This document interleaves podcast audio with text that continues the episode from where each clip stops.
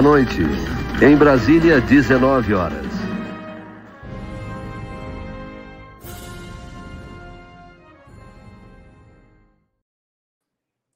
Boa noite, tudo bem? Como vão? De São Paulo, eu sou Rodrigo Ademir do Splash and Go de BH, o Houston, que não está no Texas, como vocês sabem. Nosso moderador do chat que tem licença para matar e ele mata. Tudo bom com vocês? Como vão? Gostaram da corrida? Pontualmente aqui, quase pontualmente, às 19 horas, a gente está aqui para conversar sobre o Grande Prêmio da França em Paul Ricard, Le Castellet. E eu de cara quero saber se vocês gostaram da corrida. Tenho opiniões a respeito. Eu gostei muito da corrida, achei uma corrida muito boa e já já a gente fala sobre tudo isso. Vou começar pedindo já o like, deixa o like que é de graça, não custa nada e ajuda muito o canal. Se você não sabe por que todo canal pede like, eu explico. O algoritmo só sabe que você gostou de um vídeo se você der like. E aí ele recomenda o vídeo para outras pessoas e o canal cresce e chega a outras pessoas como um dia chegou a você. Você só viu o primeiro vídeo que viu aqui desse canal porque alguém deu like antes. Então o like é o combustível de um canal. Beleza? Então vamos lá. Vamos falar sobre o Grande Prêmio da França, sobre esse final de semana em Paul Ricard. Aqui está a minha água. Oi, falou alguma coisa? É? Não sei. Ok. O que eu faço?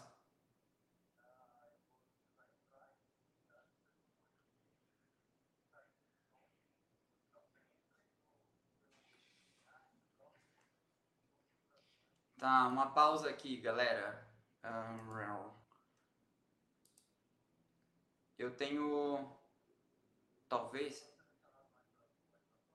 Tá, não. Tava Logitech. Vê agora. Selecionei Microsoft. Ah, então tá bom. Então, pessoal, pequeno problema técnico que já resolvido. Houston, tá certo, então? Então, beleza. Então, continuamos aqui. Vamos falar do final de semana do Grande Prêmio da França, em Paul Ricard. E eu quero já aproveitar para contar algumas coisas para vocês. Estive essa semana na Brick Hub e temos novos brindes. Aston Martin e Lotus. Kits para sortear para vocês, os dois. Para assinantes, a gente vai organizar aí o sorteio. O Aston Martin, e nesse kit da Aston Martin vem o Valkyrie, aquele carro desenhado pelo Adrian Newey, que foi o jeito da Aston Martin, inclusive, não perder o Adrian Newey para a Ferrari. Sabe essa história? Era isso, o Adrian Newey já estava meio tipo enjoado de ganhar, já, e a Ferrari começou a oferecer somas cada vez mais indecentes para ele. E aí ele ficou balançado, pensando em ir para a Ferrari, no dia que a Ferrari ofereceu para ele a possibilidade de desenhar um carro de rua da Ferrari, né? E aí, não teve jeito. Ele ficou balançadão e aí a Aston Martin tinha, lembra, antes de entrar na Fórmula 1, uma parceria com a Red Bull, ofereceu então para a Red Bull, para que ele desenhasse o supercarro da Aston Martin, que é o Valkyrie, esse carro aqui de trás, ó, onde está meu dedo aqui, ó, aqui. E aí ele desenhou, e aí ele ficou lá, ganhando não pouco na Red Bull, né? Mas menos talvez do que ganharia na Ferrari. Então, esse é o kit da Aston Martin. Tem o kit da Lotus também, que a gente também vai sortear para os assinantes. Então, se você quiser concorrer a esses kits que a gente sempre sorteia aqui, na live passada, nós sorteamos um livro do Flávio Gomes, o Boto do Reno. Quem ganhou foi o assinante Pablo da Mata. Alô, Pablo da Mata, se você quer ficar com o seu livro, por favor, você me manda uma mensagem ou um e-mail para eu poder mandar para você. Estou te esperando escrever para mim. Você não escreveu até agora. Então, sigamos com o nosso roteiro. Além disso, só para avisar, está no ar a campanha das nossas camisetas, são as primeiras 200 camisetas do Splash and Go, tem da marca texto, igual estou usando hoje, tem da azulzinha, tem de todos os tamanhos, o frete incluso para todo o Brasil, nós estamos avançando aí na campanha de arrecadação, de financiamento coletivo, acho que já estamos com 64% da meta cumprida, encerra domingo que vem, então se no domingo que vem a gente não tiver batido 100%, o valor vai ser estornado para todo mundo, não vai ter camiseta para ninguém, nem para nenhum de vocês, os 114 acho que já aderiram, nem pro DM, então vai ser uma frustração, beleza? Continuando com o nosso magnífico roteiro e já falando sobre Paul Ricard, como eu comentei no vídeo de quinta-feira, é o nome do circuito, Le Castellet é o nome de uma cidadezinha ali no sul da França, 50 km de Marselha, onde uma onda de calor, que na verdade tinha assolado a Europa inteira, né? Tava aí marcando sua presença. Tá feia a coisa lá, 32 graus, 33, 34, tinha o Joe Sauer, aquele jornalista, até tuitou 38 graus, acho que achei um pouco de exagero, mas enfim, tuitou, né, europeu no calor sabe como é que é, e a previsão era realmente de muito calor esse final de semana, a previsão é essa que foi cumprida à risca, não tinha uma nuvem no céu, 55 graus no asfalto, ventos de 2 km por hora, eu lembro quando no interior a gente falava, nossa, não tá ventando nada, você não via uma folhinha balançando, né, e não via mesmo. Além disso, como eu sempre comento aqui, as coisas da semana, né? Comentou-se muito sobre a possibilidade do Mick Schumacher correr na Aston Martin no ano que vem. Mick Schumacher que começou a andar finalmente aí depois de 2 corridas nos pontos, né? Hoje teve azares, mas de qualquer forma começou a andar melhor. E a possibilidade seria do Mick Schumacher substituir o Vettel. A especulação foi endereçada de cara pelo Mike Crack, que é o team principal da Aston Martin, comentando que ele não fala sobre substitutos, porque o objetivo da Aston Martin é manter o Vettel. O Vettel aparentemente tem um contrato no mesmo formato do Daniel Ricciardo. O Daniel Ricciardo tem um contrato na McLaren que a opção de ficar ou sair é dele. E eu acho que aparentemente a do Vettel na Aston Martin é a mesma coisa. É um contrato de 3, mas é um contrato de 2+1 com opção para 3 e a opção é do Vettel, não da Aston Martin. E normalmente isso acontece quando o cara chega por cima da carne seca num contrato, né? O Ricardo, antes desses 2 últimos anos ruins que ele teve, era um piloto bem cotado no grid. O Vettel saiu da Ferrari meio chamuscado, mas ainda assim é um tetracampeão e era um piloto que saiu de líder da Ferrari, uma equipe menor, que o quisesse, obviamente, ia ter que oferecer alguma coisa mais vantajosa para ele, né? E aí ofereceu esse contrato, provavelmente também uma boa soma. De qualquer forma, Esse é um boato que está intimamente conectado ao boato do futuro do Fernando Alonso na Fórmula 1. E ele, eu já comentei isso aqui também no vídeo de quinta, dizem estaria já apalavrado, já mais ou menos costurado com a Alpine para ficar mais 2 anos por lá. Não se sabe, porque nada foi anunciado ainda, e tem aí pairando sobre isso ainda a sombra do Oscar Piastri, que é um jovem piloto Renault Alpine, que correu ano passado, foi campeão da Fórmula 2 e que agora está ali de lado, porque depois que você vence o campeonato na Fórmula 2, você não pode mais guiar por lá, e ele vem fazendo algumas sessões de teste para a Alpine aqui e ali, mas está de lado, não pode guiar. Só que aí o que nos leva ao seguinte, se o Alonso fica na Alpine para o ano que vem, no outro carro já está assinado o Esteban Ocon, piloto francês, que vem tendo um bom ano. O que aconteceria com o Piastri?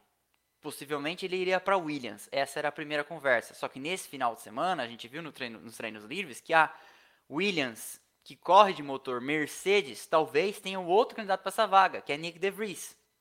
Porque a Mercedes, por fornecer motor para a Williams, tem força de, às vezes, até um desconto nos motores em troca de um piloto jovem seu para andar e para amadurecer. Por quê?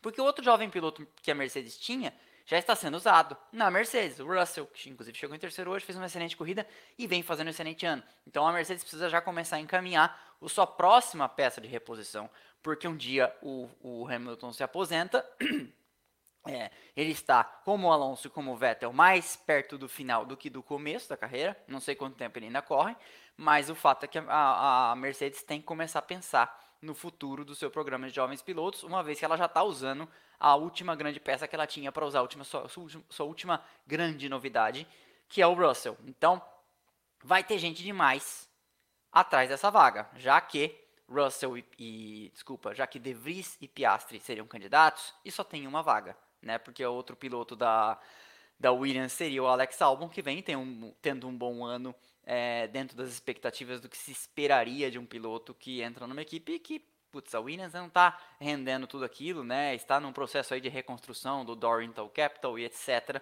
reconstruindo sua parte técnica e etc e tal. Então, essas são especulações que percorreram aí a semana e o final de semana, né? E a Fórmula 1 chegou, então, a Paul Ricard. Um dado interessante sobre o Grande Prêmio da França. Amanhã, 25 de julho de 2022, completam-se 40 anos de uma... 40, né?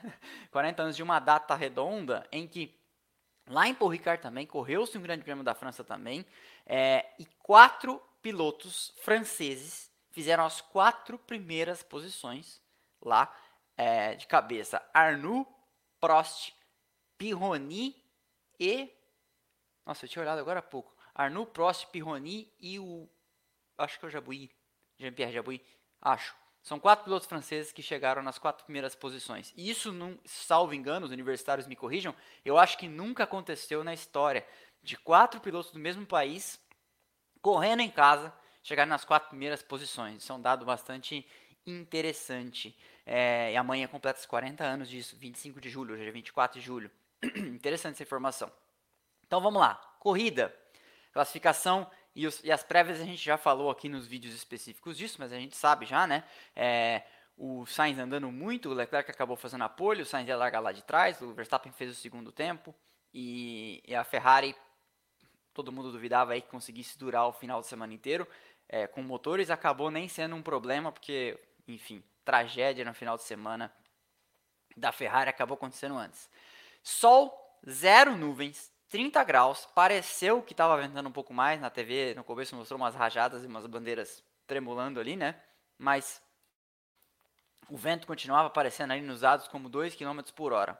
Uma largada razoavelmente tranquila, me corrijam, mas eu achei que foi uma largada razoavelmente tranquila, tirando o Tsunoda, que acabou virando ao contrário ainda na primeira volta, né? Boa largada do Leclerc, se segurando bem, o Verstappen veio acompanhando, o Hamilton saltou muito bem, quase chegou a colocar de lado com o Hamilton, numa posição que me lembrou muito quando, acho que foi o primeiro ano em Paul Ricard, agora nessa nova era, 2018, que o Vettel de Ferrari e o Bottas deram uma esparramada, né? Se o Hamilton tentasse dividir a curva naquele momento com o Verstappen, ia acabar acontecendo uma coisa parecida, porque ele não tinha nem meio carro ao lado do Verstappen, acho que não seria prudente como não fazer como ele não fez de cara. Ótima largada do Magnussen, que saltou 8 posições, até tuitei, nas 2 primeiras voltas, né? E com 6 voltas já liberado o DRS, as 2 Red Bull partiram para cima de passar. O Verstappen para cima do Leclerc e o Pérez para cima do Hamilton. Eu achei que o Pérez ia passar por cima do Hamilton que nem um trator rapidinho, mas porque o ritmo da Mercedes era bem inferior ao da Red Bull, né? Então você via o Verstappen já tinha aberto 6 segundos para cima do Hamilton em 6 voltas. E com 8 voltas o Sainz já era 18º, ele que saiu lá do fundo porque a Ferrari trocou as peças da sua unidade de potência. Você sabe que a gente fala unidade de potência, né? Que o motor hoje em dia é composto de várias coisas, não só do motor, né? Tem o MGUK, o MGUH, tem o turbo, tudo isso junto, igual o Capitão Planeta, forma a unidade de potência. E o Sainz trocou várias peças e por isso pagou essa punição, saiu lá de trás. Também aconteceu a mesma coisa com o Magnussen. E o próprio Magnussen foi o cara que abriu a fila de pitstops, foi o primeiro a parar na volta 13, calçou duros, parecia uma estratégia interessante, para sair do tráfego, andar bastante tempo sozinho, né? Porque o que acontece? Quando ele parasse, ainda era começo da corrida, o pelotão estava todo mais ou menos junto, ele ia cair lá para trás da fila e ia andar muito tempo sozinho. Quando todo mundo fosse parando, ele ia encontrando pista livre. É uma estratégia inteligente, às vezes, porque você anda muito tempo solo, sem ser atrapalhado por mais ninguém, consegue virar os seus tempos. E a Haas, ontem, e na terceira sessão livre pela manhã, e na sexta-feira tinha mostrado um bom ritmo de corrida. Então se você tem um carro que está bom em ritmo de corrida, você não tem certeza se vai conseguir ultrapassar todo mundo, você faz uma estratégia dessa, anda bastante tempo sozinho no vento e consegue aí fazer valer o seu ritmo de corrida. Tanto que 2 voltas depois a Haas chamou também o Mick Schumacher para a mesma estratégia, também calçou duros, e a Alfa Romeo chamou o Zhou. Todo mundo pensando nessa estratégia de vamos andar fora do tráfego, né? Depois de algumas voltas de pressão, o Pérez deu uma aliviada e o Hamilton tinha aberto já 2,8 segundos dele. Tsunoda parou na 12 e o Verstappen seguia de perto o Leclerc lá na ponta por várias voltas, mas a Ferrari era muito rápida no terceiro setor. Então quando eles contornavam aquele cotovelo ali para entrar na reta, o Leclerc tinha uma posição confortável para se defender dentro da zona de DRS da reta dos boxes e com isso conseguia não ser ultrapassado, né? Um final de semana que foi ruim para a Alfa Romeo, com o Bottas e o Zhou andando lá atrás, num ritmo bem pior que o da Williams, eu fui anotando aqui, e na volta 15, o Leclerc já tinha construído uma diferença levemente saudável, 1,5 segundos. Então, era uma coisa que parecia que estava numa zona de mais ou menos ali, variável de 1.5, 1.9, parecia então que ele tinha a situação mais ou menos sob controle, o que não parecia ser a mesma coisa no começo, como eu comentei, as duas Red Bull indo para cima, né? O Verstappen indo para cima do Leclerc e o Pérez indo para cima do Hamilton.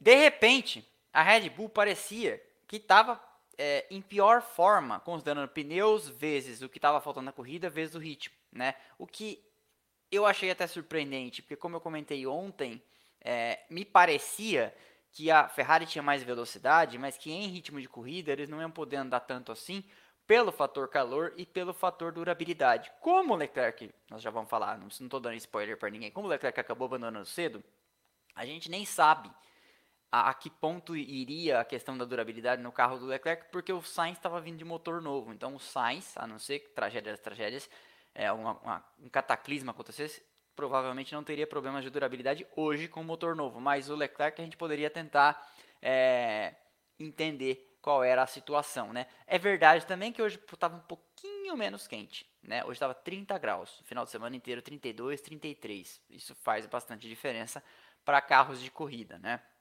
O Verstappen acaba parando então nos boxes, na volta 17, calça duros, o que significava que eles não estavam economizando pneus, que pareceu ainda no momento, até o inglês até falou, talvez o Verstappen tenha deixado o Leclerc abrir uma diferençazinha, porque ele está administrando os pneus. Mas se para cedo assim, significa que vai para duas, e não significa que está economizando, significa que aquilo lá era o que tinha mesmo. E aí, nós temos, então, Ferrari e Red Bull abrindo as estratégias, cada uma indo numa direção. A Red Bull provavelmente indo para uma parada só, a Ferrari abrindo... a Red Bull indo para duas paradas e a Ferrari indo para uma parada só, porque aí a Ferrari não cobre o undercut, mantém o Leclerc na pista e a gente ia começar a ver o que ia acontecer, os comparativos de ritmo e até onde a Ferrari ia conseguir esticar o pit stop, esticar o stint, né, esticar o trecho do Leclerc, e ver até onde esses pneus durariam e se ela ia deixar ceder a track position, né? Ou seja, o Verstappen, quando o Leclerc parasse, ia ultrapassar, e aí o Leclerc ia ter que andar bastante em dois trechos seguidos, no segundo e terceiro trecho, para lá no final da corrida resultar em estar na frente, talvez ter até que ultrapassar na pista, o que nunca é fácil, principalmente levando em consideração que a Red Bull tem um carro muito rápido de reta, e levando em consideração que quem está guiando é o Verstappen. Mas, tudo isso é especulação. Por quê? Porque no exato momento em que eu escrevi essa parte de que a estratégia se abria e que a gente ia ter que ver agora o que ia acontecer, o Leclerc apareceu no muro, né? Safety car, todo mundo para os pits e o Tsunoda fora com o side pod quebrado.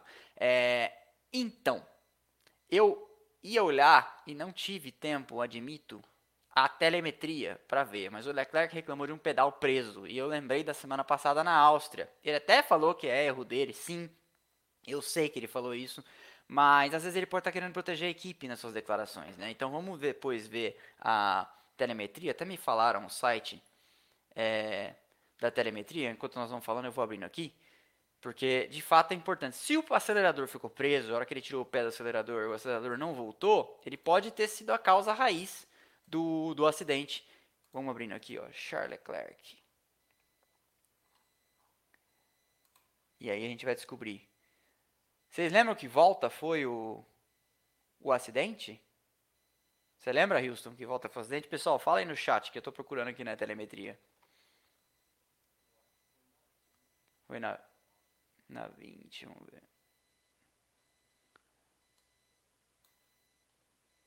ver. Zoom out. Depois, 18, porque o meu gráfico aqui... Tá, todo mundo falando 18, ok. O meu gráfico aqui tá indo só até a 17, mas eu acho que deve ter...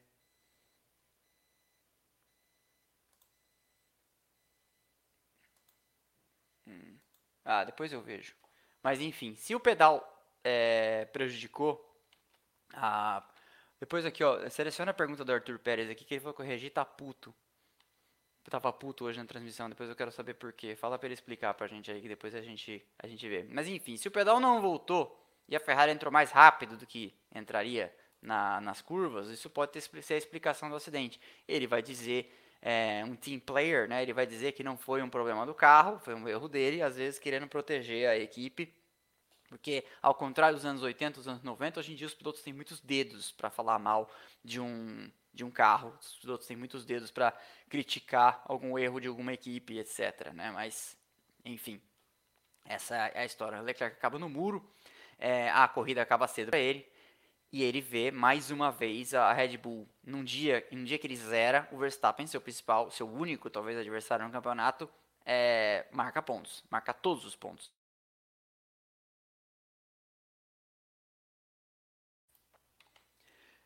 Com o safety car, então, relargada, tudo em ordem, o Sainz vindo para escalar o restante do pelotão, o Verstappen tranquilo na frente, abriu rapidamente 1.7 segundos do Hamilton, e a Haas do Mick Schumacher aparece ao contrário, depois deu para entender, ele e o Zhou dividiram uma curva, os dois se tocaram, a Alfa Romeo por dentro, com aparentemente menos aderência, saindo um pouco de frente, e a Haas por fora, com pneus aparentemente mais em forma, apesar do Zhou ter parado antes, e o Zhou espalhou e eles bateram, se relaram e o Mick Schumacher acabou virando ao contrário. E o Sainz acaba sendo punido por uma liberação insegura do pit stop. Eu acho que a Ferrari entrou naquele momento, naquele pânico, já tinha perdido um carro. De repente o Sainz demorou para sair, eles liberaram ele em cima de uma Williams e ele acabou tomando uma punição de 5 segundos.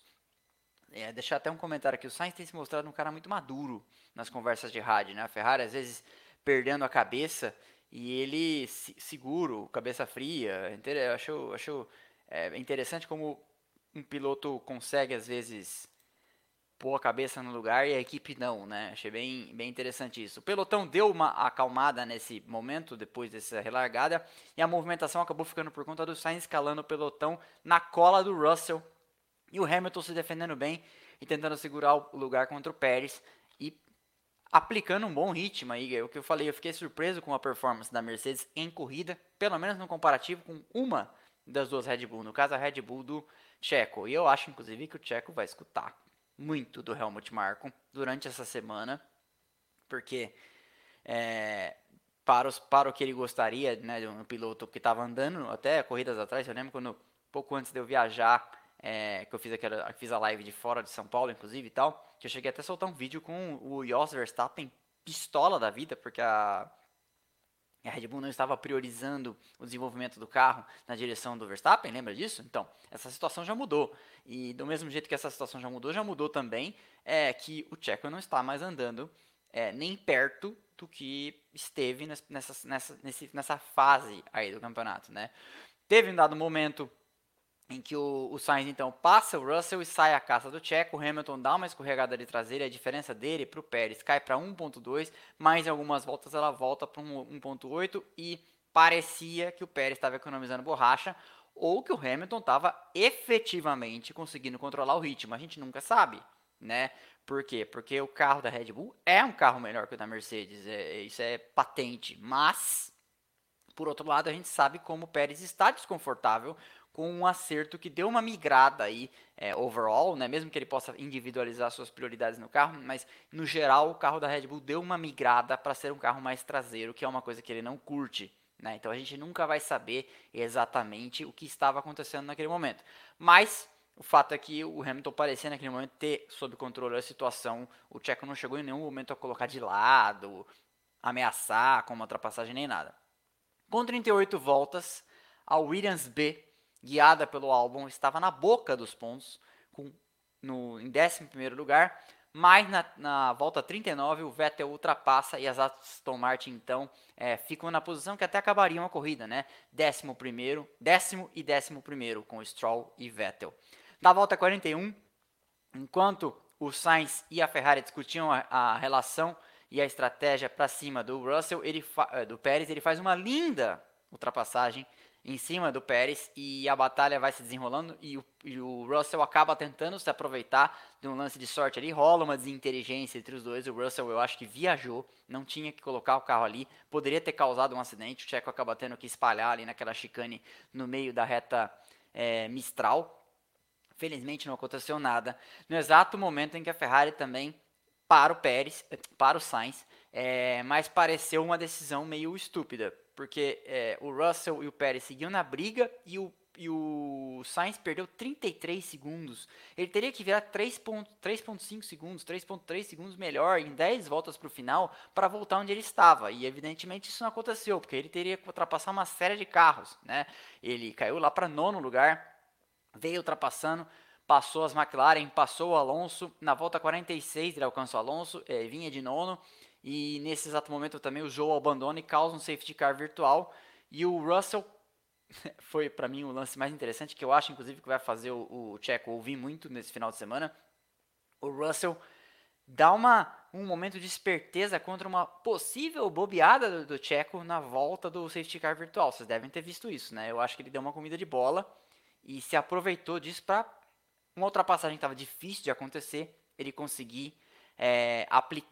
conseguiu aplicar para cima do Checo, faz uma boa ultrapassagem ali na volta do safety car virtual e depois é muito pressionado pelo Pérez com a maior velocidade em reta da Red Bull, mas o Russell se segura muito bem e consegue manter o terceiro lugar. E a observação aqui, hein? Uma corrida cheia de quebras, hein? Ó, anotei, Zhou, Latifi, Magnussen, Tsunoda e Leclerc, fora o Leclerc, não é quebra, mas eu quero dizer assim, uma corrida que 25% do pelotão simplesmente não chegou. Vocês observaram isso em vários desses casos aqui, ou quebras, ou, enfim, problemas de durabilidade.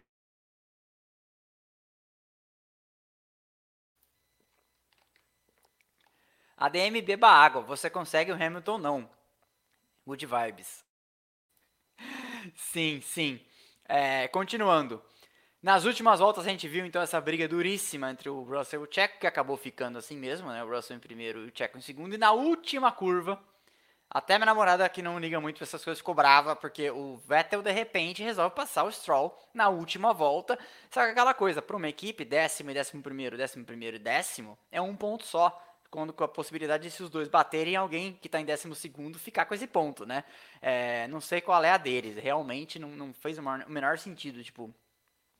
todo mundo gosta que pilotos disputem, mas na última volta, na última curva, eu acho que já é um pouco demais, né? Correndo o risco, inclusive, de ficar os dois de fora. O Vettel não conseguiu ultrapassar e o Stroll cruza a linha de chegada em décimo. E vitória, então, no Max Verstappen. Outra vitória importante, com o Leclerc zerando. Ele estende a liderança do campeonato para 233 versus 170 no momento. São 63 pontos de diferença, é isso. O Verstappen pode ficar algumas corridas sem aparecer, com o Leclerc precisando ganhar e ainda não perde a liderança, né? Pelo menos duas. É um colchão razoável de distância. E lembrando, esse pêndulo no começo do ano, depois da Austrália, já esteve numa posição parecida para o lado da Ferrari. Olha o tamanho do naufrágio. Tinha alguém fazendo a conta ontem que... aparentemente, a Ferrari do Leclerc já perdeu uns 70 pontos nesse campeonato que ele podia ter a mais, né? Então, se você jogar aqui 170 com 70, dá 240. Eles poderiam estar bem mais próximos nessa disputa. E continuando, então. Em segundo lugar, o Hamilton, super desmotivado, como sempre me perguntam alguns que gostariam que ele estivesse desmotivado, fez uma excelente corrida, classificou bem ontem, na frente do Russell, inclusive, porque o pessoal adora falar quando o Hamilton fica atrás do Russell, mas não fala quando ele fica na frente do Russell. Terceiro colocado, o Russell, que foi buscar esse pódio, passou o Checo na pista, mesmo que tenha sido uma bobeada do Checo no safety car virtual, foi ultrapassado na pista. Quarto para o mexicano, que teve, como eu comentei, muito abaixo nesse final de semana. Até classificou bem, mas não foi páreo para a Mercedes em momento algum. E na pista, como eu comentei, então, perdeu para as duas, porque o Hamilton passou ele na largada e ele não conseguiu passar o Hamilton de volta. E o Russell, mesmo que tenha sido essa bobeada de safety car virtual, o fato é que passou e chega na frente quem chega na frente, né? Então, isso não tem nem o que ver. Quinto para o Sainz, com uma grande corrida vindo lá do fundo, e era difícil ter conseguido alguma coisa a mais, talvez chegar na frente do Russell, ou talvez chegar na frente do Pérez, etc. Mas acho que vindo de último, não dá para reclamar de um quinto lugar. Sexto para o Alonso, conseguindo um resultado que é importante para a Alpine, na sua briga com a McLaren. E aí a gente vai ser engraçado aqui, porque o Norris é o sétimo, o Ocon é o oitavo, o Ricard é o nono. Então você tem na briga Alpine com McLaren eles alternados, né? Alonso, Norris, Ocon, Ricardo. Ricardo fazendo um nono lugar, marcando 2 pontos, não estando tão longe assim do Norris. Acho que isso é importante para sobrevivência dele na Fórmula 1, ainda que ele tenha contrato no ano que vem, mas se ele quiser continuar correndo na Fórmula 1 para além do ano que vem, ele meio que vai ter que impressionar de novo outras pessoas, né? Porque provavelmente na McLaren ele não vai ficar mais. E o Stroll é o 10º. Interessante, como eu comentei, essa briga da McLaren com a Alpine, intercaladas aí as posições, né? 11º para o Vettel, nessa briga aí na última volta, na última curva com o Stroll. Ele não marca pontos. 12º para o Gasly, um final de semana ruim da AlphaTauri, num carro que pareceu, até a gente viu na classificação, o Tsunoda colocou o carro dentro do Q3, o Gasly andou bem, apesar de ter tido problemas na classificação, final de semana ruim para a AlphaTauri, que trouxe um carro, acho que foi a equipe que mais trouxe atualizações, a equipe que mais trouxe peças, e acaba pouco convertendo isso em pontos. Galera, te falar um negócio, hein? Tem 780 pessoas assistindo, nós temos 424 likes, então... Vocês têm uma gentileza, ó, eu falo e acelera, os likes começam a subir, né? Tô aqui gastando meu gogó, sábado à noite, poderia estar matando, poderia estar roubando. Então vocês têm uma gentileza aí, nós somos o canal que mais se esforça para agradá-los, traz brindes e etc. Então, por favor, deixem seus likes aí, deu uma boa saltada de 424 para 473, muito bom, mas ainda faltam uns 300, hein? Então deixem de ser muquiranas com likes. 12º então para o Gasly, 13º para o Albon, coitado do Albon, eu estava esperando mais da Williams aí, talvez conseguir morder um pontinho numa corrida que tinha vários abandonos, então talvez fosse a chance deles, né? Bottas é o 14º, final de semana ruim da Alfa Romeo, ruim. Eu não vou dizer que ela ficou para trás na corrida de atualizações, porque isso tem mais cara de ser uma pista que não encaixou muito com o perfil desse carro do que qualquer outra coisa, mas eles não tiveram em momento algum na boca para marcar pontos, etc. Nem ele, nem o Zhou. Mick Schumacher, 15º, acaba tendo azares aí, e acaba a estratégia não funcionando, além de um toque com o Zhou, né? E aí já não concluíram, aliás, concluiu, mas não concluiu o Zhou, porque ele ainda aparece aqui como classificado 6 voltas de atraso, mas ficou fora com aquele abandono, né? E aí oficialmente não concluíram o Latifi, o Magnussen, o Leclerc e o Tsunoda. Houston, você joga para nós a tabela de pontos? Nós temos superchat, você quer fazer algum já agora ou a gente fala mais tarde?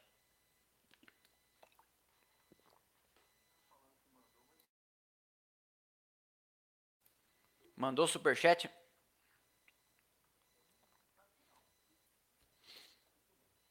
Então tá bom. Então vamos à tabela de pontos. Então o resultado já foi, ponha para a gente a tabela de pontos.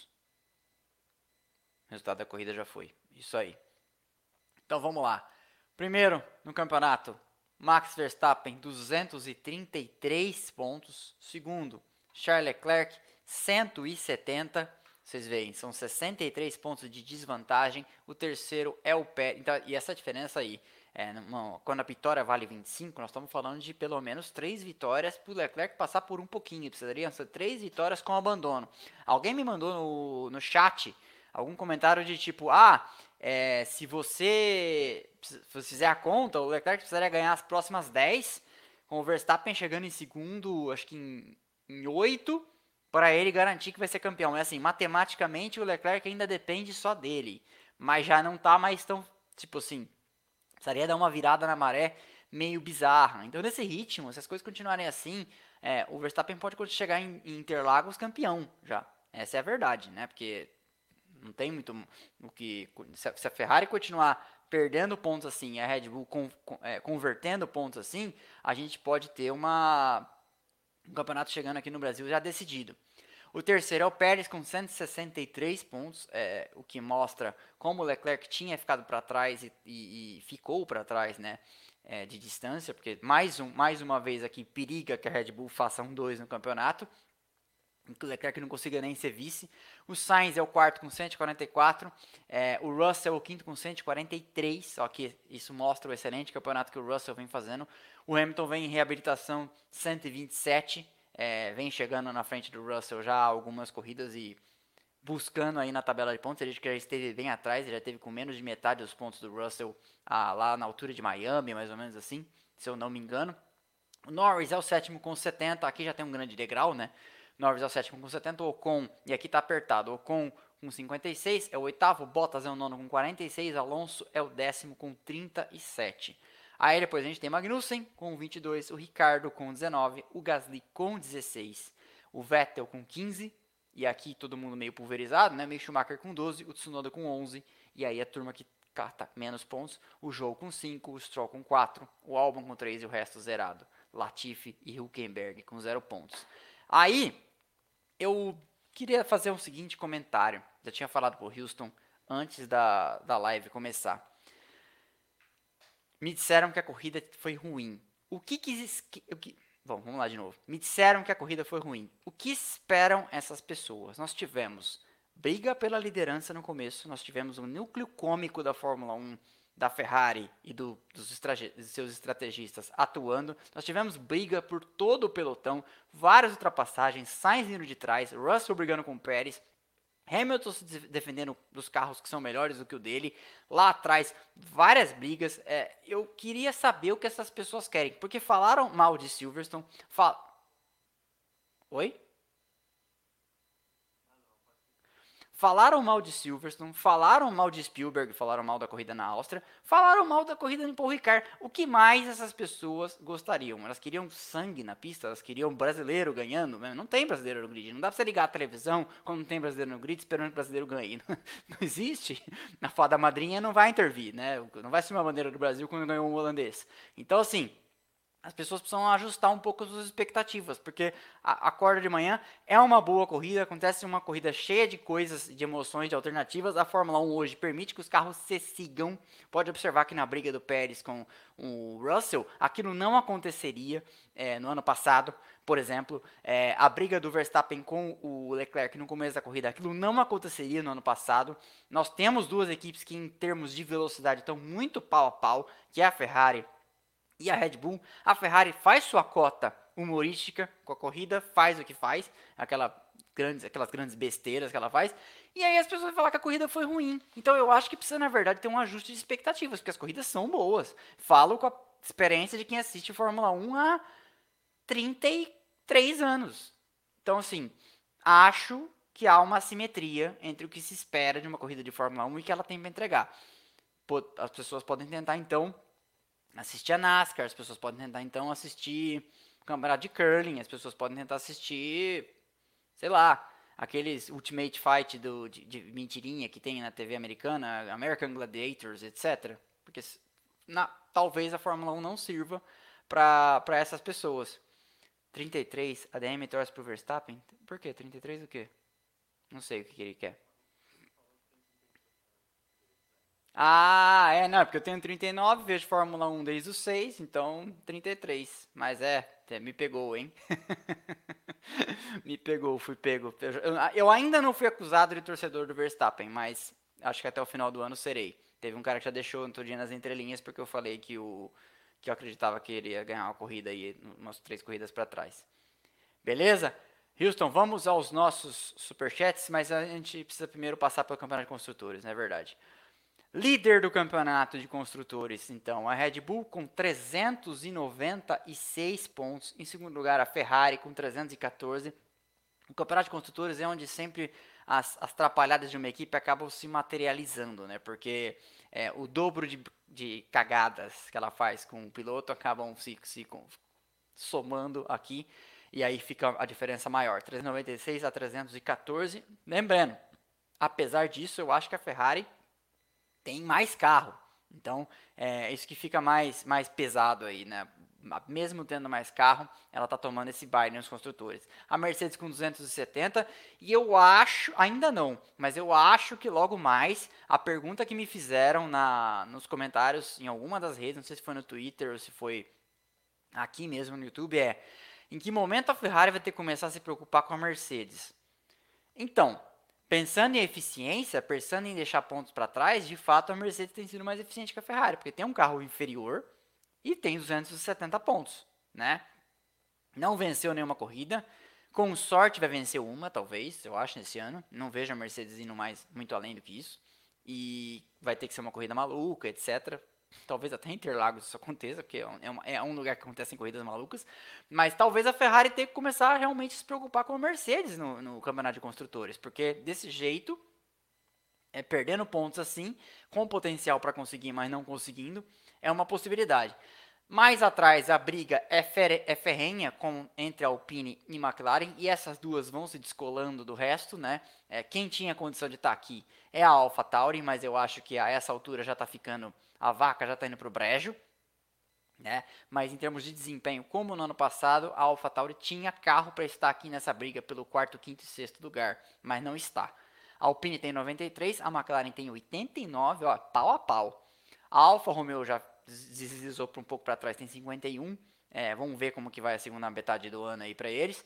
A Haas tem 34, a AlphaTauri tem esses 27, e isso é ruim, porque a AlphaTauri, ela tem mais recurso técnico e mais dinheiro que a Haas, e ela é uma equipe irmã da Red Bull, e no momento está perdendo 7 pontos de diferença, 34 a 27 para a Haas. Esse sétimo lugar aqui para a Haas seria o sonho. Lembrando que ontem o Magnussen colocou um carro no Q3 com um modelo que é o mesmo do Bahrein, da estreia do campeonato, e só teve um endplate atualizado. A atualização da Haas deve vir no final de semana que vem na Hungria. Não é certeza que eles vão melhorar, não é Top Gear, não é videogame. Toda vez que você coloca as atualizações num carro, nem sempre isso resolve, tá? Mas mostra a eficiência do trabalho deles. Sem atualizar o carro, nesse final de semana eles levaram ao Q3, e não tivesse acontecido o safety car, talvez a estratégia funcionasse para o Magnussen e ele tivesse vindo para frente e conseguisse até chegar na zona de pontos, porque ritmo tinha, né? Aí depois acabou abandonando, mas essa é a verdade. A AlphaTauri então é a oitava com 27, a Aston Martin é nona com 19, e aí é a grande questão. Hoje o Stroll pontuou, e a Williams não pontua. Então a Aston Martin talvez esteja em cima do seguinte dilema: se a gente começar a pontuar, talvez valha a pena colocar um pouco mais de dinheiro e recursos no carro de 2022 para conseguir alcançar o oitavo posto, que pode não ser só a AlphaTauri. Essa posição aqui pode mudar para ser a Haas, mas alcançar o oitavo lugar, porque do oitavo para o nono você tem um dinheirinho a mais ali de construtores. Se ela perceber que não dá mais, mas pelo menos ela consegue se garantir de que a Williams não comece a pontuar frequentemente, ela garante o nono posto e começa a pensar no carro do ano que vem. É mais ou menos nessa época das férias de agosto que essas decisões são tomadas. Então, e é mais ou menos nessa época também que eles vão ter que argumentar para segurar o Vettel, né? Então assim, Vettel, olha, nós vamos afundar nesse resto de ano, mas olha o carro maravilhoso que a gente está fazendo para o ano que vem. Isso tudo vai ter que ser pensado e discutido. Mas este é o cenário atual. Vamos para os superchats, Houston?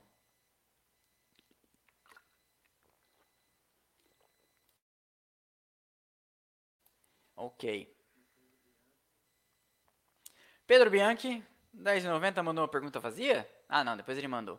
Você não acha que a máxima dos comentaristas de que é melhor ter um carro rápido que quebra do que um carro mais lento que não quebra tornou-se inverídica diante dos números da Mercedes versus Ferrari?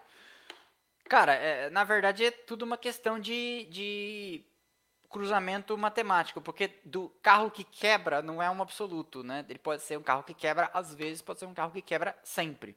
Lembremos da McLaren do Kimi Raikkonen em 2005, que era melhor do que a Renault do Alonso, mas quebrava quase sempre. E aquele campeonato era dele, né? E acabou não levando. Então, me parece que algumas coisas que se disse sobre o carro da Mercedes, e aí, assim, não é analista, né, torcida? A gente que quer só ver a Mercedes e o Hamilton mal, mas aí transforma a torcida em análise. Algumas coisas sobre o carro da Mercedes já se provaram inverídicas. Na primeira corrida do ano, a maior parte dos carros para baixo do décimo eram carros empurrados por um motor Mercedes. Ah, o motor é fraco. O motor não é fraco. Acontece que as equipes com o motor Mercedes acabaram fazendo carros com muito arrasto aerodinâmico, e em uma pista onde isso manda muito, que é no Bahrein, acabaram ficando para trás. A demonstração está aí. O motor empurra e eles foram bem. Eles e os seus clientes foram bem nesse final de semana, numa pista que exige, exige muita aceleração, curvas de alta e retas longas. E o motor não quebra, né? A gente tem visto poucas quebras de motores Mercedes. Até tem acontecido, mas é raro. Então isso é um ponto de atenção. Até porque daqui a algumas corridas, alguns outros componentes do motor vão ser homologados. E aí, já era. O que está homologado até 2026. Só com mudanças de durabilidade você vai conseguir mexer em alguma coisa, mas isso aí sempre vai ser muito argumentado entre as equipes, tá? Então, é como eu te disse, depende, quebra, mas quebra quanto, né? Essa é a grande, esse é o grande X da questão. Manda a próxima, Houston.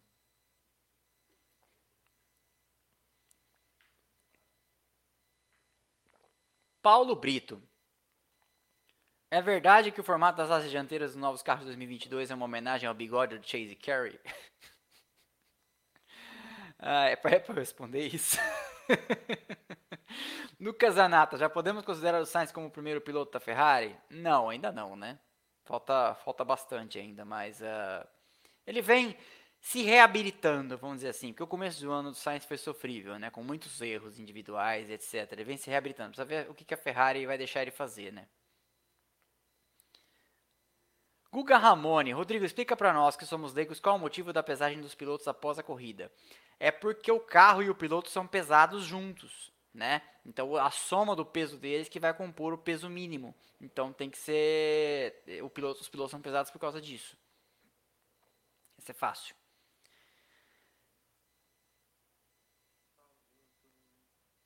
Sim. Adriana Estrelau Venturelli. ADM, coloca o link da telemetria por gentileza. Tá, deixa eu pegar aqui o site.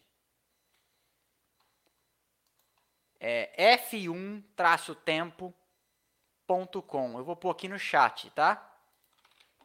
Adriana, f1-tempo, mesmo top nosso tempo em português.com. Coloquei aqui no chat para vocês.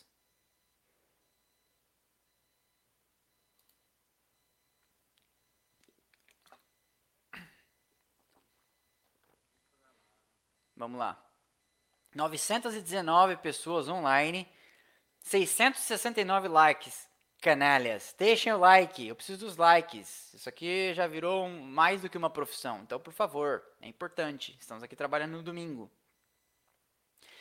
Renato Adriano dos Santos Barcelos, Rodrigo, e se o Leclerc não tivesse abandonado, ele venceria ou teria uma bela briga? Uma boa briga, briga boa. Eu acho que teria uma briga boa. Não dá para ter certeza se venceria.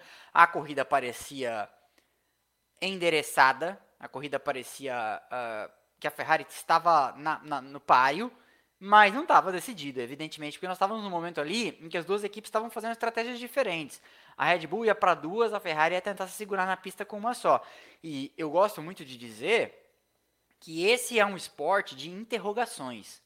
Neste momento, você pode ter certeza que as duas equipes estão debruçadas em cima dos dados, tentando responder perguntas. Então, não é de se imaginar que um canal no Brasil, aqui, às 7h48 da noite, parecendo Faustão, né? Às 7h48 da noite vai ter respostas que esses caras não têm, né? A gente sempre trabalha com base nas melhores suposições que se consegue fazer em cima de colher dados e em cima de assistir a Fórmula 1 há 30 e tantos anos, igual eu assisto, né? Então, às vezes, por exemplo, no começo da pré-temporada, o Mazepin está fora da Fórmula 1, vai ser o Pietro Fittipaldi?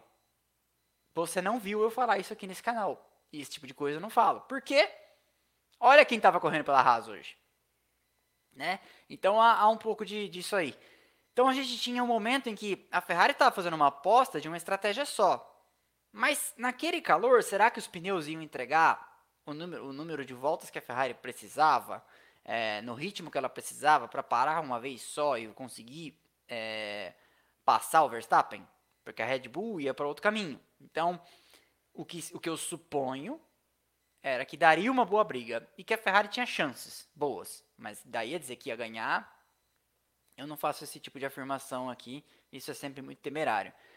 919, 925 pessoas assistindo, 758 likes. Ainda estão devendo, hein? Só pra avisar.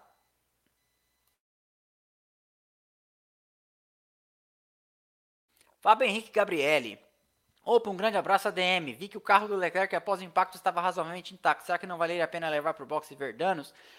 Mas você viu que ele gritou no rádio? Ele não estava conseguindo... I cannot find throttle. Eu não consigo achar aceleração. O carro não funcionava mais, o carro não andava mais, ele não conseguia fazer o carro andar para frente, etc. Bernardo Costa, ADM, o restante do campeonato é para cumprir tabela, o que ainda nos resta de disputa no campeonato, Alpine versus McLaren, Haas versus Williams. Eu acho que Haas versus Williams é uma briga que não vai acontecer, porque a Haas tá lá em cima, já com sétima, né? Ou oitava, com 34 pontos, eu acho, e a Williams tem 3. Então eu acho que a briga da Williams pode ser com a Aston Martin, a briga da Haas pode ser com a Aston Martin, com a AlphaTauri. A Alpine versus McLaren é uma briga que eu acho que vai até o final do ano, sim.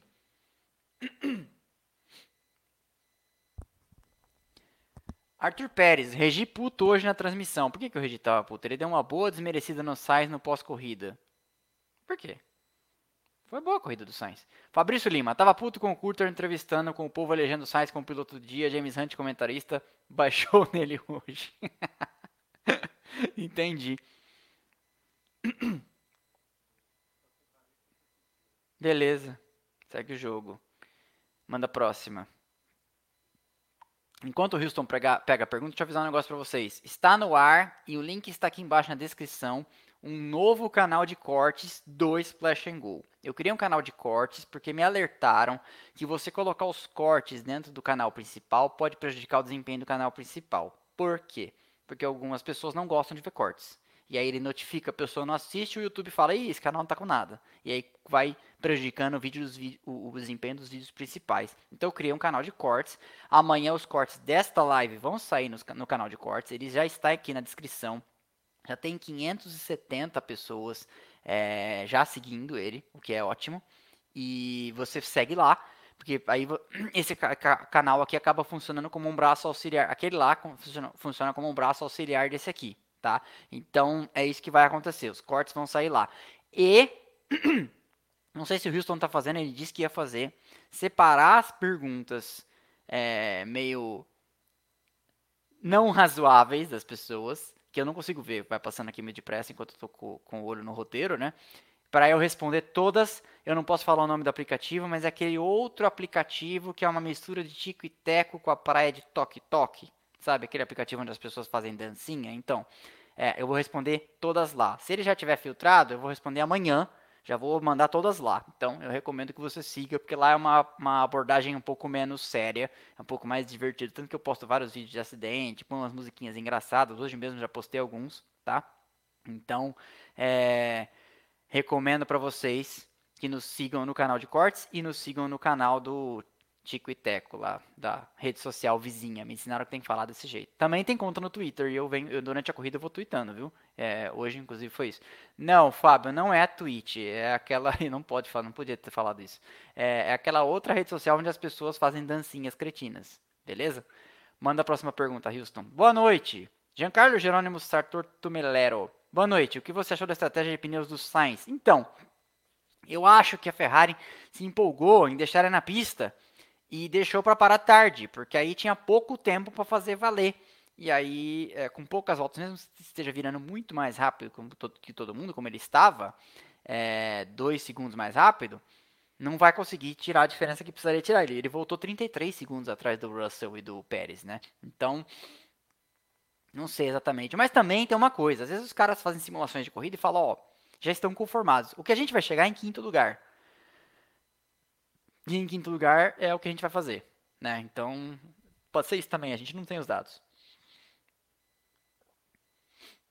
João Luiz Noveleto, Rodrigo, ou Noveleto, Ademir, você não acha a punição de 5 segundos para quem tira alguém da prova ou cai para o final muito branda?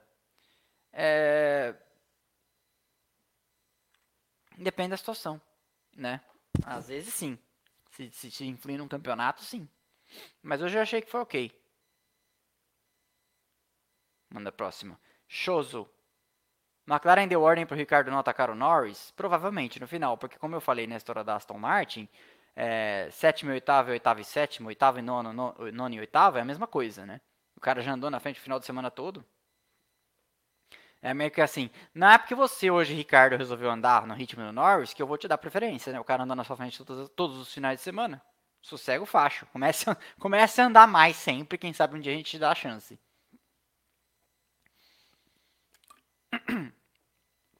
Rodrigo, de qual lado vou sofrer mais como torcedor? Pela Ferrari ganhar o campeonato ou pela Haas subir no pódio? Tá difícil pros dois, hein, Adriano? Acho que nesse caso vai ser dose, mas eu acho que a essa altura tem mais chance da Haas. Ó, vou fazer uma uma previsão aqui ousada, hein? Tem mais chance da Haas ser ir pro pódio do que pra Ferrari ser campeã a essa altura, eu acho.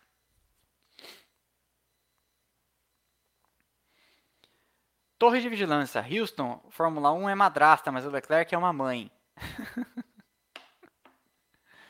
Muito bem. Ranger Vermelho. Desculpe o atraso. Nessa corrida eu não entendi porque a Ferrari mandou o Sainz para parar depois que ele ganhou a terceira posição. Porque talvez, e eles têm esses dados, fazendo as simulações de quinta, de sexta e de sábado, os pneus estivessem chegando no que eles chamam de cliff, abismo. Que a performance não é linear. Não é porque você vai perder performance 3, 4, 5, 6 décimos, que daqui a pouco você vai estar perdendo 8 décimos. Vai perder, às vezes, 2 segundos e meio.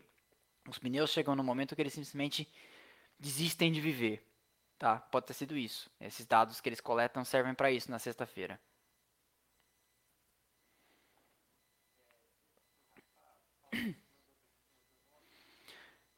Tiago Orlando falou que mandou a pergunta, mas o Houston não achou. Então, Tiago Orlando, lamentamos. Alexandre e o Kio Piovezzani. A Mercedes agora pode ser considerada a terceira força? Desde o começo do ano, né? Que ela pode ser considerada a terceira força. Então, sim. E agora mais do que nunca. Giandro Correia. Esse ano tá me lembrando o Massa em 2008, quando a Ferrari não fazia a cagada, o Massa rodava sozinho. 2008 é um ano que pode ser colocado na conta da Ferrari e na conta do Massa. Muita gente esquece de algumas coisas, né? Massa... Todo mundo fala do episódio da mangueira. Quando a pessoa é um pouquinho mais esclarecida, ela fala do motor quebrado na Hungria, né? Que também é um caso.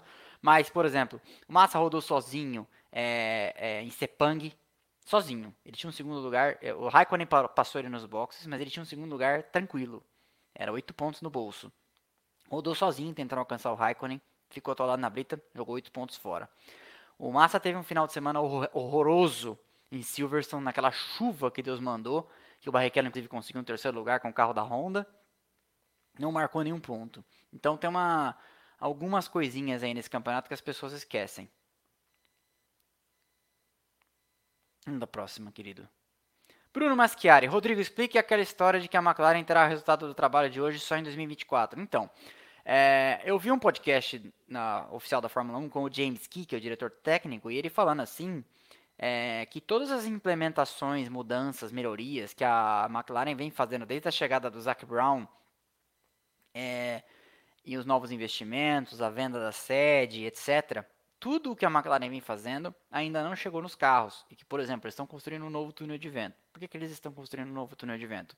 Porque o túnel de vento que a McLaren tinha estava desatualizado e eles usam ainda, como várias equipes da Fórmula 1 usam, um túnel de vento que era da Toyota, que fica em Colônia, na Alemanha.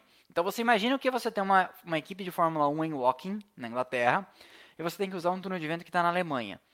Ah, mas é perto, 1 hora de voo, 1 hora e meia de voo, que seja. Tá, mas ainda assim implica em agendamentos e nós vamos lá tantas horas e levar as simulações para lá e fazer os mockups, os modelos, aplicar, testar, voltar.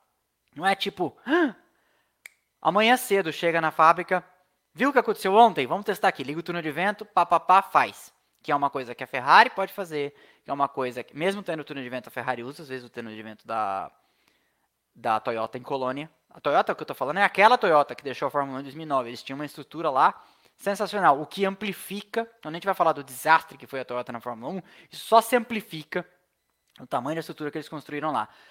A McLaren não tem esse túnel de vento. A Mercedes tem um túnel de vento dentro da fábrica de primeira linha. A Red Bull tem um túnel de vento dentro da fábrica de primeira linha. E a Ferrari tem um bom, mas às vezes usa também o da Toyota em Colônia. Mas o que eu quero dizer então é isso. Várias coisas que a McLaren está fazendo, maquinários que está comprando, ferramentas, gente que está contratando, só vão começar a produzir efeito nos carros de 2023, um pouco, e de 2024. Foi isso que o James Key disse e eu contei em algum episódio ou algum vídeo, não lembro qual.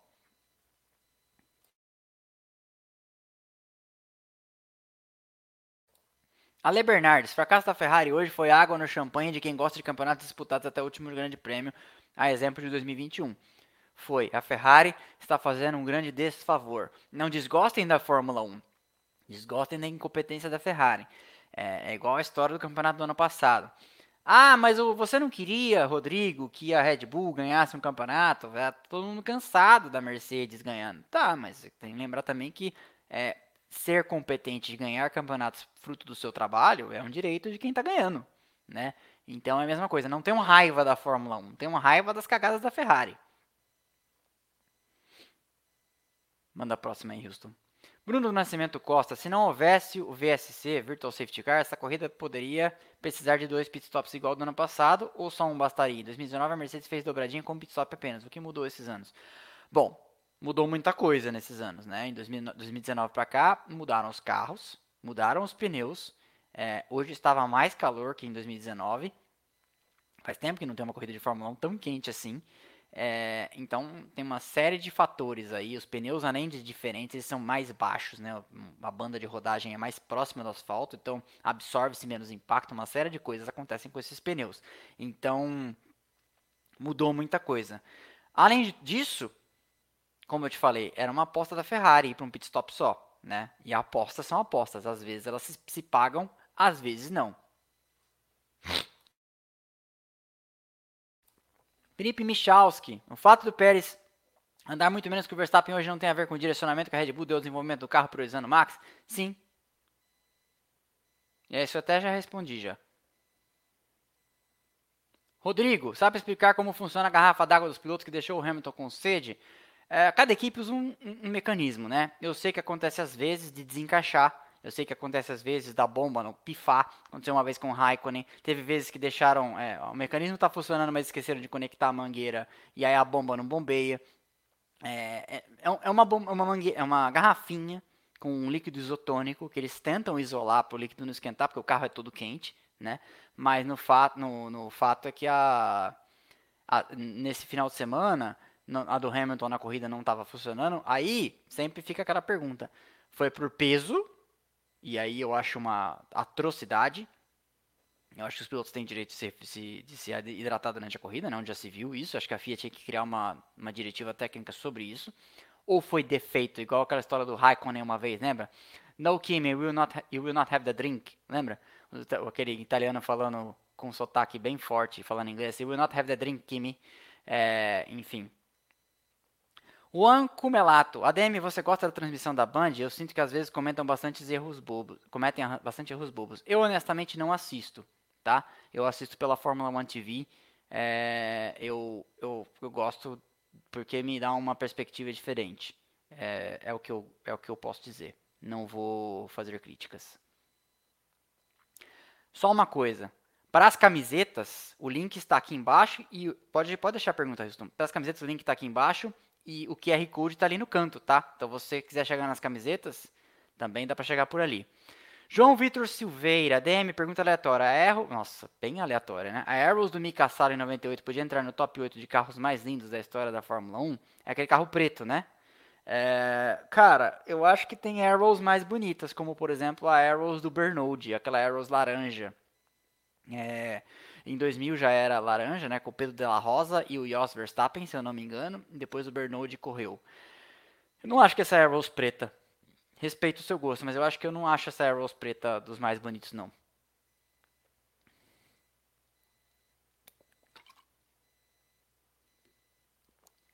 Marcelo Neves, o mental não pode afetar o Leclerc após tantos erros dele, da equipe? Deve ser uma pergunta, né? Pode. Opa, se pode. Eu acho, inclusive, que já afetou.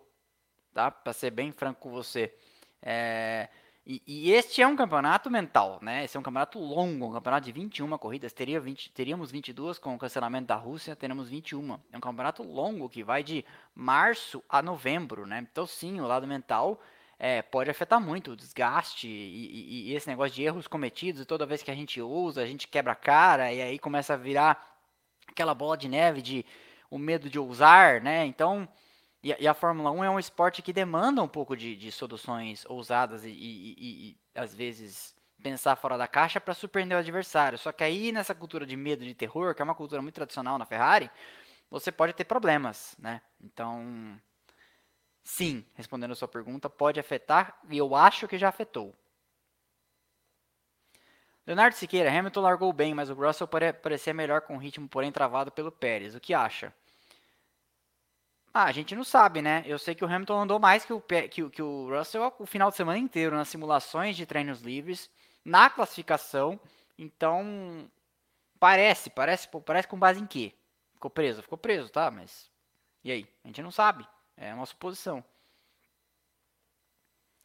Geandro Correia, observação inútil. O nome do canal me lembra a IndyCart nos anos 90, principalmente em circuitos ovais. Na verdade, muita gente me pergunta isso. Por que chama Splash and Go se hoje em dia nem se reabastece mais na Fórmula 1? Se chama Splash and Go porque eu comecei com esse negócio em 2004, acho. 5. Com blog, né? E eu escrevia lá e tal, e chamava Splash and Go. Não só por causa do Splash and Go que se pratica, de pôr pouco combustível, né? Dá um splash, dá uma borrifada de gasolina no tanque, mas porque é um nome relacionado ao automobilismo, evidentemente, e é uma coisa de ser rápido, de ser ágil, de ser objetivo, etc. Né? Eu acho que, mesmo quando eu faço um vídeo de 33 minutos, como a da história da Benetton, se eu não me engano, ou da Jordan, acho que vocês veem que existe uma entrega maciça de informação. Eu não fico aqui pensando no vídeo. Né? Eu procuro ser dinâmico até na edição, ter uma edição bastante acelerada. Para que você assista meu vídeo em 33 minutos, como várias pessoas comentam, inclusive, assisti e nem percebi o tempo passar. Então, a pegada do Splash and Go é essa. Thiago Orlando, Massa, Vettel e Leclerc, todos amodiciados pelo cavalinho rampante. A Ferrari compõe o núcleo cômico da Fórmula 1 e de vez em quando ela ganha. Né? Essa é a verdade. Leonardo Siqueira, Hamilton largou bem, mas Russell parecia ter melhor ritmo. O que acha? Essa pergunta eu já respondi. Acho. O que esperar da última corrida antes das férias de agosto? Cara, eu até vou fazer uma revelação aqui. Eu tenho interesse, eu tenho o projeto, a intenção de começar a jogar online, né, simulador. E se tem uma pista que eu sempre joguei muito simulador, né? Desde o Grand Prix 2, joguei o Grand Prix 1, aquele World Circuit 1, em que pela primeira vez tinha os circuitos reais da Fórmula 1 e tinha os carros, né? Mas eles tinham nomes errados. Então, o Senna era Carlos Sanches, lembra disso? Com a McLaren com capacetinho amarelo e tal, que era da temporada de 91. Eu joguei esse na casa de um amigo, eu tive o Grand Prix 2, depois eu tive o Fórmula 1 97 no PlayStation 1. Depois eu tive os Fórmula 1 já nessas últimas gerações. Eu tinha meu primo Pedro que jogava Fórmula 1 2000 no PlayStation 2. Aí eu joguei Fórmula 1 2010, 2006, Championship Edition. Joguei muito no PlayStation 3 de um amigo. Depois eu comprei o PlayStation para jogar esse jogo. Aí eu joguei o 14, o 15, não, o 10, o 11, o 12, o 13 e o 14. Aí depois eu nunca mais comprei. E eu gosto muito, eu acho que vai ser legal gerar uns conteúdos de jogos de simulação pro canal. E eu te digo isso, por quê? Se tem uma pista que eu ia de má vontade jogar, porque eu sempre joguei o campeonato inteiro e sempre joguei a distância inteira da corrida, com 100%. Se tinha uma pista que eu ia de má vontade, era a pista da Hungria. Ou pista chata, insuportável, sempre foi chato, sempre foi xarope, não gosto, e eu acho que os pilotos, se pudessem, falariam isso também, é uma pista muito chata. Então o que a gente pode esperar, feito essa leve digressão contra a pista da, dizem, lindíssima Budapeste, né? Eu tenho amigos que moraram lá que falam que é uma pista, uma cidade maravilhosa, é que deve favorecer a Red Bull. Aliás, não, minto, é uma pista de tração, deve favorecer a Ferrari. Mas o que a Ferrari faz com o carro não necessariamente se traduz num resultado, porque a Ferrari faz muita cagada, né? Então, tô boca suja hoje, né? Então, acho que a gente pode esperar aí uma Ferrari melhor do que nesse final de semana, porque é uma pista de tração. Lembramos que a Ferrari foi bem em pistas de tração, curvas mais fechadas e tração. Então, pode ser que ajude eles, essas características do circuito. Mas lembremos que, historicamente, aí eu vou acabar de desdizer tudo que eu acabei de dizer. Historicamente, a Red Bull sempre foi muito bem em Hungaroring, mesmo no auge do domínio da Mercedes, de 2014 a 2021, a Red Bull sempre foi muito bem. Então eu acho que a Ferrari vai ter uma vantagem, mas que isso, levando em consideração as bobagens que a Ferrari faz, pode não ser decisivo, pode... Que resposta inconclusiva em cima do muro, né? Mas enfim, é o que eu acho.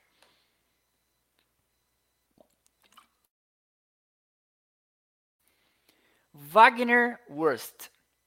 Me tira uma dúvida, desconhecimento meu. O fato dos pneus serem maior influência no desgaste dos... Nossa, eu não entendi a pergunta. O pneu sendo maior, ele dura menos, é isso? O fato dos pneus serem maiores influencia no desgaste deles, os pneus, pois esse ano eles duram menos. Na verdade, você tem uma série de coisas, um pacote aí. O pneu mudou a composição do ano passado para cá e mudou a arquitetura dele. Ele é mais baixo, então aquele lado... Tá longe, eu não vou conseguir pegar. Tá aqui o pneu de lado, você tá vendo o pneu de lado. A banda de rodagem, ela é menor. Então, isso funcionava como um colchão, né? E essa superfície é menor. E por ser menor, para que a roda não encoste no chão, ela é inclusive mais dura, né? Para evitar que pegue. Porque pneus dobram, né? Então, quando o carro apoia todo para um lado, você pode ter certeza que o pneu daquele lado está dando uma dobrada. Aquela banda lateral, ela vira para baixo, né? Um pouquinho do que anda em cima do pneu acaba andando do lado do pneu acaba andando embaixo. Então, você tem que fortalecer o que eles chamam de ombro do pneu, para o pneu não dobrar, e aquela superfície lateral.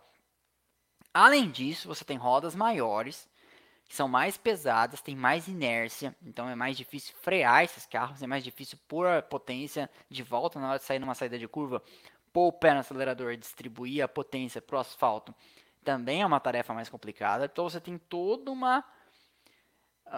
São muitas variáveis. Quando eu jogava online... E eu falo sempre pra minha namorada com N coisas que a gente tá fazendo da vida, que é cuidado para não mudar várias variáveis, que a gente não vai saber qual deu certo e qual deu errado, né? Nos pneus desse ano, várias variáveis foram mudadas ao mesmo tempo, e além dos pneus, os carros são completamente diferentes, né? As suspensões são muito mais duras, porque os carros têm que andar muito mais baixo e não podem pegar tanto no asfalto, mas a filosofia do carro de efeito solo implica em carros andando mais baixo, então você tem uma série de coisas... que vão influenciar não só o tipo da borracha, que também é diferente, não só a arquitetura, como eu te falei, do pneu, do ombro, do pneu, da banda de rodagem mais baixa e do pneu maior. Tá? Então, não é uma pergunta simples, eu não estou fugindo da resposta, mas é que várias variáveis mudaram ao mesmo tempo. Então, se a gente dizer, é porque o pneu é mais baixo, é incompleto dizer isso. Porque o pneu é maior, é uma informação incompleta. Porque o ombro do pneu é mais duro para o pneu não dobrar. Também. Né? Então você tem várias coisas, porque como eu falei, acabei de dizer, também mudou a filosofia de construção dos carros, os carros são mais pesados, teve um aumento do peso mínimo do carro 3 vezes, e eles têm que andar mais baixo, eles têm que andar mais duro por causa do efeito solo, então é discutir o sexo dos anjos, tá? Matheus Campos, Rodrigo, com teto de gastos faz sentido imaginar que as equipes reduzam o número de pessoas nos boxes? Acho que é a única categoria atualmente que troca os 4 pneus simultaneamente. Mas isso aí não seria assim, né? Teria que ser uma canetada da FIA, determinando, então, que todo mundo vai fazer. Porque existem algumas amarras contratuais dentro da Fórmula 1, que o teto de gastos, inclusive, não vai influir na operação, algumas coisas assim. Então, assim, claro que a Red Bull vai ter que, talvez, repetir o motorhome desse ano para o ano que vem. Isso é um custo que sai de dentro da equipe. Né? Mas algumas coisas não entram no teto de gastos, e eu acho que essas coisas que são consideradas itens de segurança, porque o pit stop é considerado uma operação crítica para a segurança, talvez diminuir pessoas influenciaria na segurança. Então aí as equipes menores vão dizer assim, mas se eu estou tendo que diminuir por causa de custo, então a FIA tem que intervir para que todo mundo diminua também. E o que a gente tem que entender é que as equipes menores hoje elas têm um peso razoável na Fórmula 1. Por quê? Porque elas têm na mão aquele poder de 200 milhões de dólares, que é por isso que a Andretti ainda não entrou, né?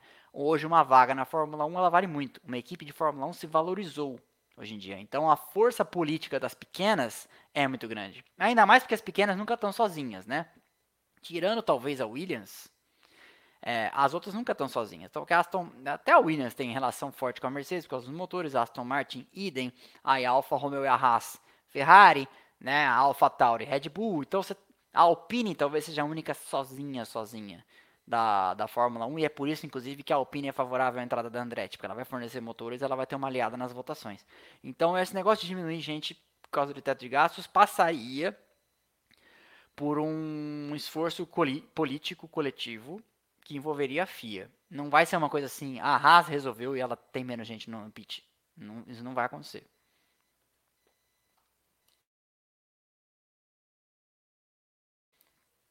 Hamilton, rei de Hungaroring, vem forte nesse final de semana. Não sei, hein? Ele falou na entrevista pós-corrida que a Mercedes vai trazer peças, mais peças, para esse final de semana.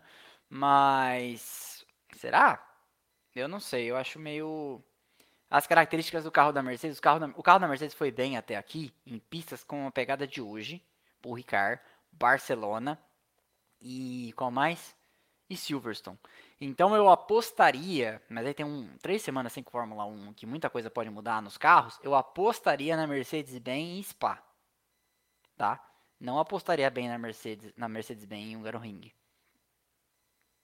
Bruno Nascimento Costa, já que falou do Drinking System, acha que a FIA pode vir a intervir nessa situação de segurança dos pilotos? Até, quem sabe, de um reabastecimento dos boxes?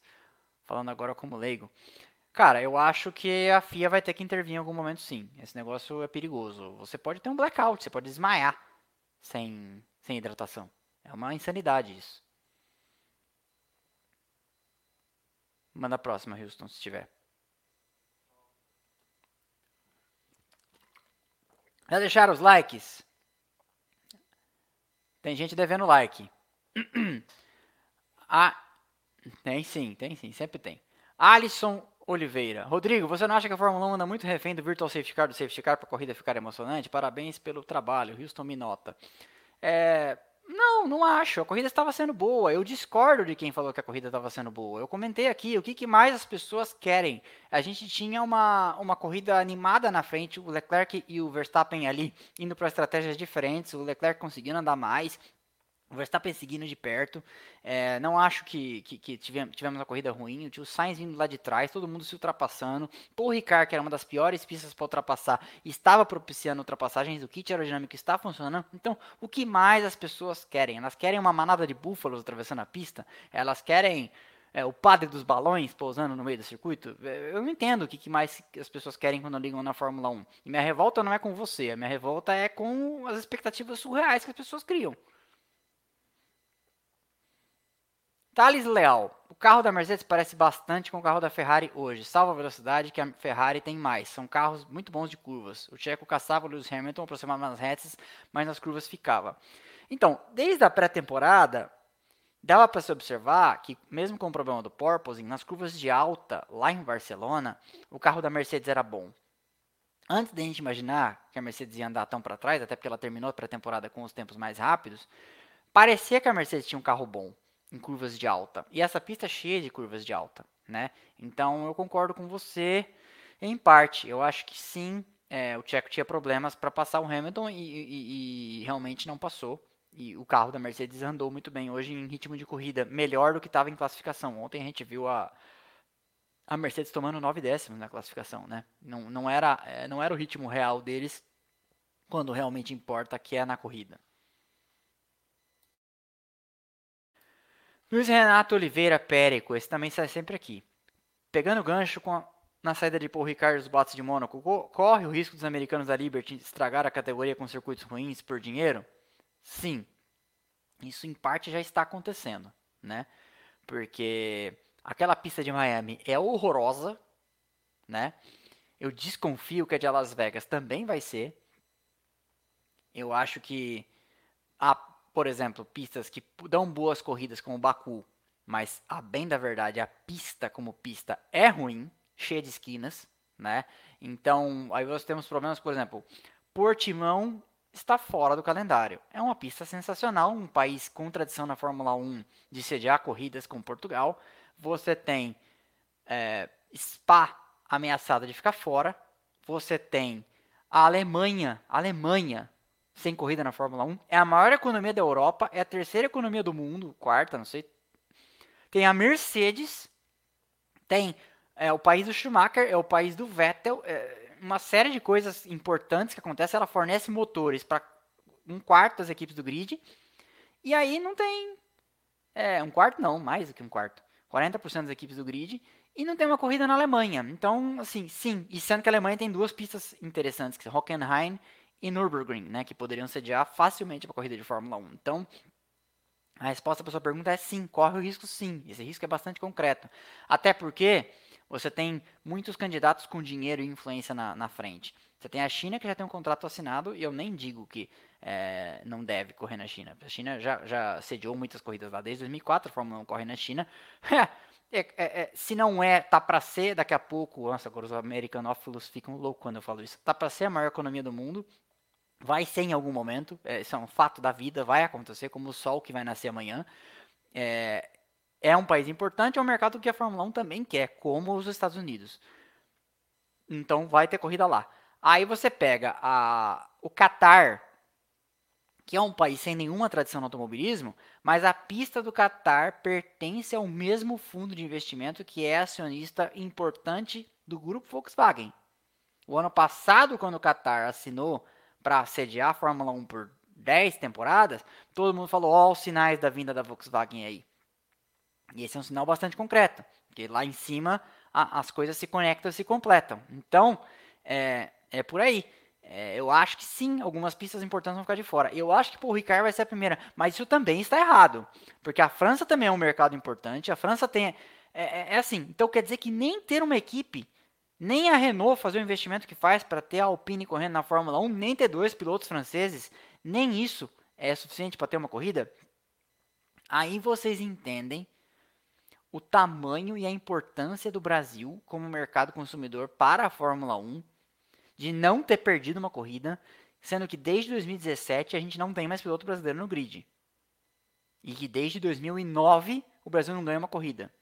E que o Brasil, tirando a época da Fittipaldi, nunca teve equipe na Fórmula 1, não tem anunciantes importantes brasileiros. Então, na verdade, o grande ativo do Brasil é o mercado. Olha a importância do Brasil para a Fórmula 1, a despeito de qualquer palhaçada e papagaiada de manhãs de domingo.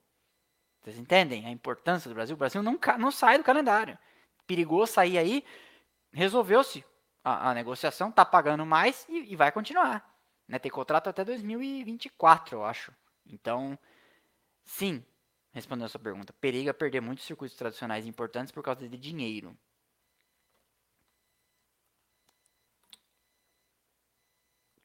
Existe motivo para a Haas trazer a atualização do carro na próxima corrida?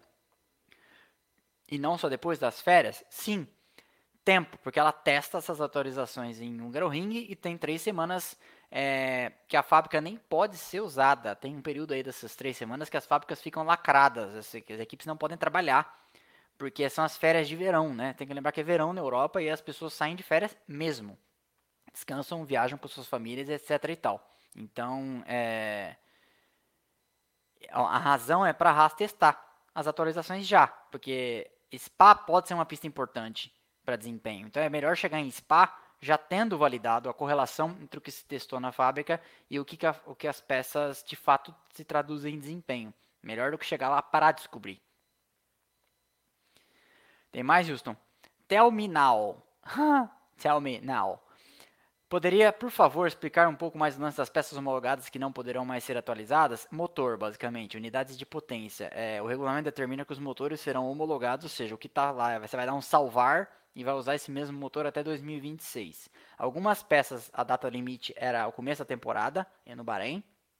Algumas outras peças é agora em outubro. E depois, esquece. Só vai trocar peça e só vai fazer novos componentes se você conseguir provar por A mais B, e tem que ter a aceitação das demais, que as suas peças novas só resolvem problemas de durabilidade e não vão levar o carro a ter mais desempenho. O que vai ser sempre um caso complicado de provar. Ok? Andy Saigusa, creio não ter sido claro. Sim, Hamilton tem 7 campeonatos. A pergunta é, Russell hoje é mais competitivo do que Hamilton, mesmo sendo segunda opção na Mercedes? O Russell teve um começo de campeonato bem melhor que o do Hamilton. Eu acho que o Hamilton teve problemas para se adaptar com o carro, mas eu acho que já tem algumas corridas que o Russell já não é mais competitivo que o Hamilton.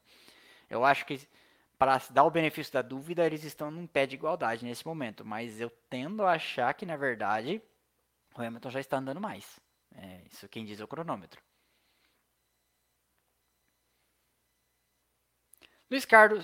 Luiz Cláudio Paris. Rodrigo, sou novato nessa. As falhas da Ferrari podem trazer problemas na permanência do Binotto? Bem-vindo a essa em que você é novato. Sempre. A Ferrari é parecida com um clube de futebol brasileiro e o Binotto está durando até, se você for pensar. E eu acho que agora ele não é mais mandado embora, porque a Ferrari teve um período sombrio de desempenho ali. Quando saiu o time principal anterior, Maurizio Arrivabene, engenheiro de motores, era o Binotto em 2018 para 2019. A Ferrari teve um desempenho muito bom em 2019, um motor supostamente legal, já fiz episódio a respeito, só dá uma procurada aí que você vai ver. E o Binotto era o homem desses motores. E aí o Binotto, com a saída do Arrivabene, foi promovido ao team principal e a Ferrari teve um ano tenebroso de desempenho em 2020. Teve um ano mais ou menos no ano passado, disputando o terceiro lugar com a McLaren. E nesse ano está ganhando corridas. Mesmo que quebrando e mesmo que deixando o campeonato escorregar por entre os dedos, não dá para negar que o Binotto fez um desempenho, fez uma gestão responsável e decente, colocando a Ferrari de volta no lugar que ela, na cabeça dos italianos e dos ferraristas, sempre mereceu estar. Não dá para negar que tem direito de estar na frente. Então, pode custar? Pode. Mas eu acho que a pior parte para o Binotto já passou. Se ele não foi mandado embora em 2020, eu acho que ele não vai ser mais mandado embora. Quer dizer, um dia vai, mas não nesse momento. Leonardo Siqueira. Os pneus médios do Sainz poderiam aguentar até o fim? Acho que não. Já meio que falei disso já. ADM. Uma dúvida, se fosse piloto de Fórmula 2 hoje, preferia subir para a Fórmula 1 sendo piloto reserva ou ir para a Indy ser titular? Piloto de Fórmula 1 reserva. Acho que a Indy só depois dos meus 40, se bem que eu tenho 39, né? Fábio, Senna ou Piquet, quem escolheria para sua equipe? Se o meu carro fosse o melhor e eu quisesse alguém só para massacrar a concorrência, o Senna. Se o meu carro precisasse de desenvolvimento, Nelson Piquet. É o que a história dos dois mostrou como melhor. Doriva Dias. Ademir, você acha que a Andretti pode ser competitiva logo de cara, caso consiga entrar na Fórmula 1? Não para ameaçar as grandes, mas para ficar ali na meiuca? Olha, a Haas inovou nesse modelo, vindo com um carro que ela comprou tudo o que poderia comprar da Ferrari e estreou em Albert Park com o Grosjean, se eu não me engano, metendo um sexto lugar. Então é até possível. E a Andretti é uma organização, é uma equipe de corridas, né? Os caras não são tontos, eles sabem fazer as coisas. E provavelmente vão se cercar de gente competente. Mas todo mundo que chegou na Fórmula 1 achando que ia apavorar, inclusive tem uma história interessante da BAR, né? Que chegou comprando o chassis da Reynard e o Craig Pollock, que era o team principal e empresário do Jacques Villeneuve, chegou falando que eles iam ganhar a corrida na primeira temporada. Todo mundo riu, né? E quem riu tinha razão. Então é sempre um caminho espinhoso, né? Possível mas tem que trabalhar muito. Rafael Mesquita. Haveria alguma pista que proporcionaria boas corridas de Fórmula 1 na França para substituir Paul Ricard? Todo mundo fala de Magny-Cours, né? Mas já a verdade é que as pessoas sempre romantizam o passado. No auge da era Schumacher, a Fórmula 1 já também teve corridas ruins em Magny-Cours, sabe? Então eu acho que assim, nem é tão ruim, Paul Ricard. Resolvido esse problema aerodinâmico, que era um problema que assolava a Fórmula 1 e dava corridas ruins em qualquer lugar, tirando Interlagos, tá resolvido o problema. Mas eu não acho que o problema é Paul Ricard, não. O problema é a Fórmula 1 precisando de vagas. É essa a verdade. Thales Nonato. Salve, Rodrigo. Sabe explicar o conceito do Fuel Correction Lap Time que o pessoal usa nas métricas? Eu não consegui pegar bem o conceito. É que assim, né?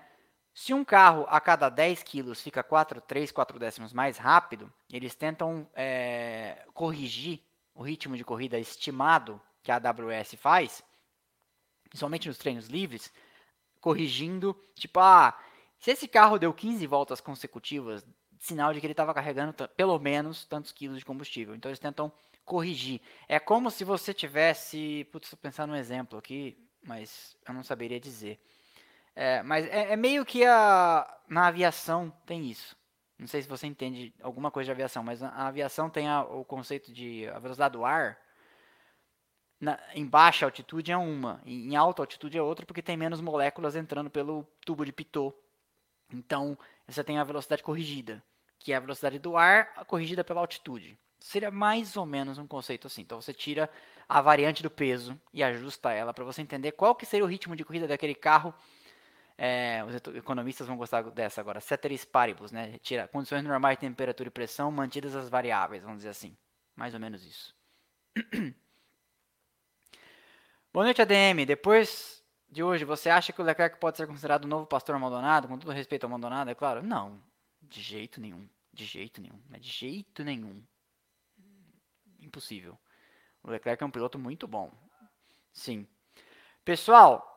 Quando sai a próxima equipe que amamos? Sai na semana pós-corrida da Hungria. Tá? Porque assim, tem equipes que amamos no domingos que não tem Fórmula 1, mas não é todo mês. Tá? Aliás, é uma vez por mês. Mas, por exemplo, não vai ter 3 equipes que amamos nos 3 finais de semana sem Fórmula 1. Esse é o conceito. É um por mês, mas não é toda semana seguida que não tem a corrida. Tá? Pessoal, é o seguinte, nós vamos encerrar. Aqui embaixo tá o link para seguir o canal de cortes. Amanhã todos os cortes dessa live saem lá. Nós temos um canal naquela rede social de dancinhas, só procurar. E também, às vezes eu posto, dá pra você ver nos stories do Instagram, você pode seguir lá. Eu só procurar pelo nosso nome e você acha, tem a mesma logomarca, etc. Então eu posto sempre um conteúdo lá que, às vezes, não sai no Instagram. Então é legal você seguir.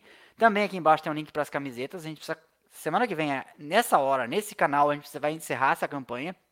Vocês precisam ajudar a aderir para ter camiseta para todo mundo, são 200 camisetas, beleza?